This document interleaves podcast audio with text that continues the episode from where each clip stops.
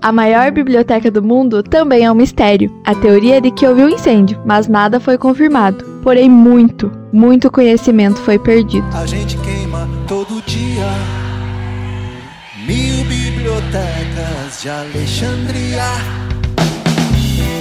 Olá, leitor! Eu sou a Kimberly e no Unifavest Literatura de hoje vamos falar sobre a Biblioteca de Alexandria, fundada no coração da cidade de Alexandria, que provavelmente você já sabe quem foi seu grande rei. Sim, ele mesmo, Alexandre o Grande. A biblioteca serviu de acervo da história da ciência antiga e também é considerada a primeira escola de medicina do mundo. Tudo isso antes de Cristo. Além de Alexandre, os seus outros sucessores consideravam o conhecimento algo de extrema importância, e por conta disso foi fundada a biblioteca como parte de uma instituição de pesquisa chamada Museion, que inclusive é dela que se origina a palavra museu, que usamos até hoje.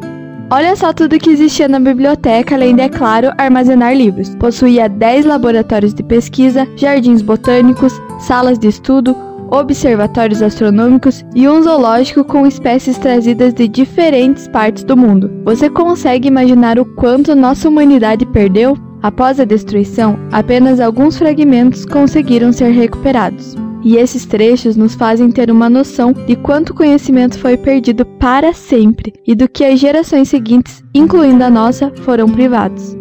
Olha só, por exemplo, existem resquícios de que Aristarco de Samos havia escrito ainda no século 3 a.C. que a Terra orbitava em volta do Sol, assim como outros planetas. E foi preciso cerca de dois mil anos para que Nicolau Copérnico redescobrisse o heliocentrismo e apresentando a sua ideia muito tempo depois, em 1530. Outro exemplo seria o de Heron de Alexandria, que criou o primeiro motor a vapor cerca de dois mil anos antes de James Watt. Mistérios do passado, descobertas científicas e o processo como esses estudiosos chegaram às suas conclusões se perderam para sempre com o incêndio. Além das descobertas sobre astronomia, matemática e registros históricos, também havia técnicas de medicina que, se não houvessem sido perdidas, teriam sido muito úteis no desenvolvimento da nossa ciência. Como nós vimos, além do grande acervo de livros com conhecimento de todo o mundo, em seus centros de pesquisa estiveram grandes nomes da astronomia, matemática e outras áreas do saber. Entre eles, escolhi alguns para falar. Erastóstenes, o bibliotecário-chefe de Alexandria, foi o primeiro a medir a circunferência da Terra. E Parco, considerado o pai da astronomia, foi quem mapeou as constelações e mensurou a magnitude das estrelas. Ai, que incrível! Euclides, considerado o pai da geometria, Ptolomeu, um dos maiores astrônomos de sua época, foi quem criou uma base para o que conhecemos hoje como astrologia. Ou seja, foi por causa dele a gente sabe qual é o nosso signo. O Rafael gritou maravilha, porque ele é pisciano. Pisciano é sempre top. Nossa, que triste. Herófilo, pai da anatomia e fundador da escola de medicina, identificou que o cérebro era responsável pela inteligência e não o coração. Olha só, Achei incrível. Já tinha visto isso antes, né? Porque eu que fiz esse roteiro. Mas eu achei incrível de novo. Mas é o meu coração que guia minhas emoções. Então, isso já vale. Dionísio de Trácia foi quem organizou o esquema de oração que utilizamos hoje, com verbos, pronomes e substantivos. E a última, a mulher, Hipácia, astrônoma e matemática, foi chefe da escola platônica de Alexandria. Mas, e o mistério que cerca toda essa biblioteca? Quem foi então o responsável pela queda de Alexandria?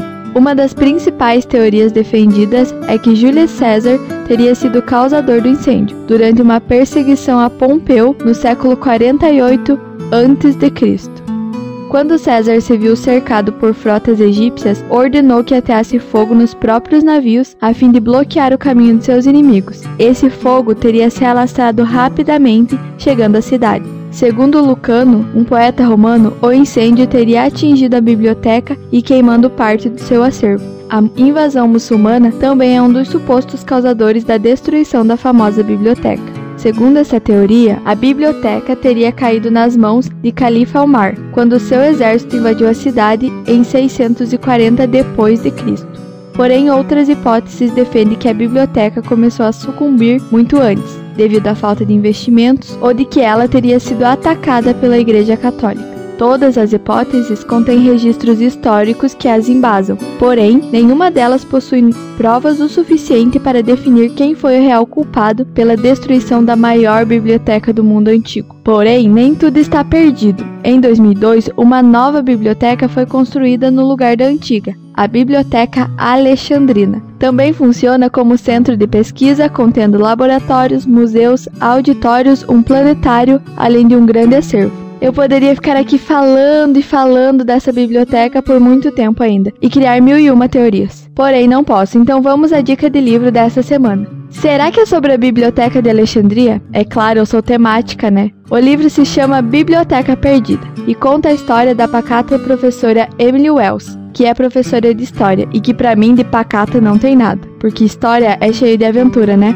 e ela, exatamente como a história, está a fim de uma aventura. Ela embarca para uma viagem ao redor do mundo através de pistas deixadas por seu mentor. E o resto eu não vou contar, você sabe bem que eu detesto spoiler. Confesso que ainda não li o livro, mas estou ansiosa por essa história. Eu adoro quando ficção e tempos antigos se misturam. E você? Que tal contar para mim lá nas nossas redes sociais? Pode ser no Instagram, no Facebook ou no Twitter. E aproveite e já assiste os nossos vídeos lá no Unifavest Play no YouTube. E se você gostou deste podcast, tem muitos outros lá no Unifavest Play. Bom, eu fico por aqui. Beijos no coração, leiam livros e se alguma livraria quiser me patrocinar, tô aceitando. Até mais. Unifavest, você no futuro.